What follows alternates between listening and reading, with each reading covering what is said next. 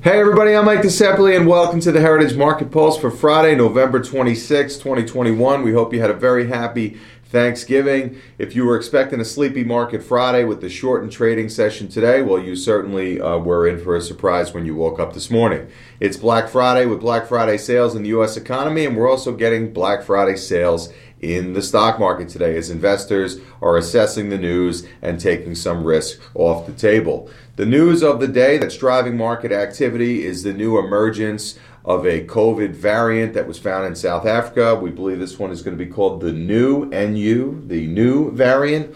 And like the news media does, they're running with this one. They're making suggestions that this vac- this excuse me variant may evade the vaccine. So naturally, it has markets a little bit spooked. What's exacerbating the move today, and this is a point that is very important to take stock of because you don't want to discount this, is we have extremely light trading volumes here in the markets today, right? A lot of people are off. It's a shortened trading day with the markets closing at 1 o'clock. So these types of moves tend to be exacerbated when there's less volume, aka shares trading hands in the market. So let's take a look at the backdrop. We actually think there's a narrative shift underway here that's going to suit our strategy very well. Okay, we're not rooting for more variants and more COVID cases, but we've been working and living with a very bifurcated market, right? Where we've talked about it, there's been a dislocation between the reopening stocks and the technology stocks or the stay at home stocks, if you will. And for the past couple weeks, we've kind of seen the reopening stocks taking a little bit of a lead here, where some of the growth tech that we uh, have come to invest in hasn't looked as good. Now, we think there's a couple reasons that contributed to that. Uh, mainly, we'll talk about two of them here today. Number one was cause of concern around inflation. Okay, we know there's inflation in the economy. We see it with price increases in the goods that we buy. The way the market measures inflation is through the yield on the 10 year bond. Okay, and the Federal Reserve, who controls interest rates, looks, looks at this yield very closely.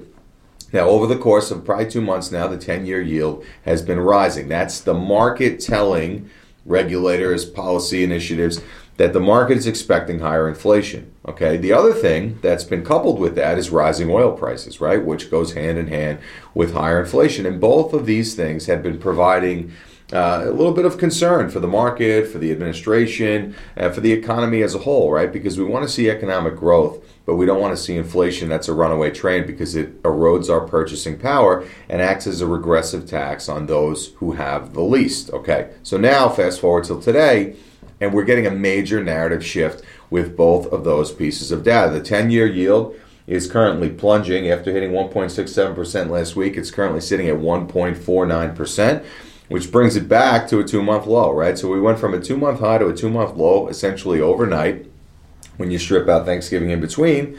And oil prices are down about 12% today. Okay, so both of those things have kind of been headwinds for the market. They've caused for concern, particularly on the growth side, because remember, if inflation runs wild, the Fed only has one choice, and that choice is to raise interest rates. So now we think that this totally spins that narrative on its head gives the Fed policymakers a little bit more breathing room to allow the data to come in, and it should cool off the narrative that inflation and the value side, the reopening side of this market is going to run wild. Okay, we think that if you look at the action today, where some of the money is flowing, some of the sectors that are outperforming, they're down, but not down nearly as much. Uh, we're seeing in tech, we're seeing in work from home, stay at home stocks, communication services and software. So that's where our portfolio is tilted right now. So again, we like the action as it's shifting a little bit more in our direction.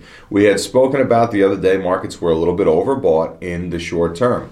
One of the ways we can measure levels of overbought or oversold is the fear and greed index. Now we really were pounding the table with you in October, early November that the fear and greed index was giving us a green light. And sure enough, we were right on with that as the NASDAQ marched higher for the better part of three weeks. Then the fear and greed index got a little high. We started seeing it in the 80s and 90s, which represents fear in the market. And even as recently as Monday, when we did the Heritage Market Minute, it was still sitting at 56. So when we look today, it has cratered back to 35. We're back in fear territory in the market. And as a contrarian investor, this is what we want to see. We think that retail is getting scared, they're getting concerned.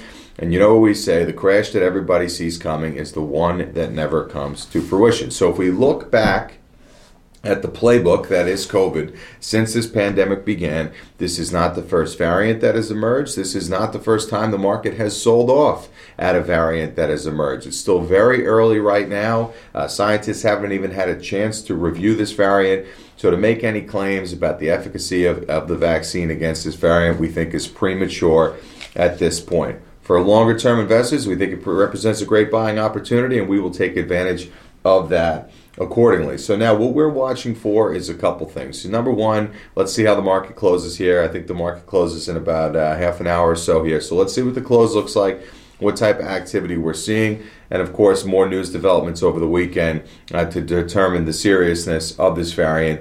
And will this go, you know, the way of some of the previous variants that we've seen, where we're able to overcome and continue forward?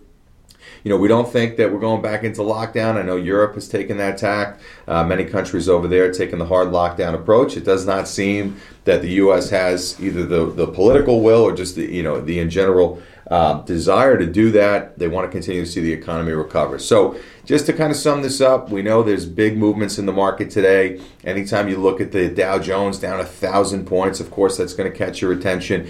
But what we have to remember is the Nasdaq and S&P, not the, the Dow about a week earlier, but the Nasdaq and S&P are just coming off all-time highs on Wednesday. So, folks, we're still sitting about 2 to 3% off of all time highs. There's been a pretty fierce correction in some growth stocks in the market. And what we're watching for is the stocks that led the way down will be the first to bottom and lead the way back up. So, we're seeing a couple green shoots like that in the market today. So, again, if you're a headline reader, if you're a market prognosticator, just looking at the indexes, today looks to be an ugly day, but we think there's a very important narrative shift going on. Some of the dislocation under the hood of this market shifting back uh, towards some of our preferred market areas. So if you have any questions, reach out to us. Always happy to talk to you about the things that matter with your money. We hope you have a great Friday and a great weekend, and we will see you back on Monday for the Heritage Market Minute.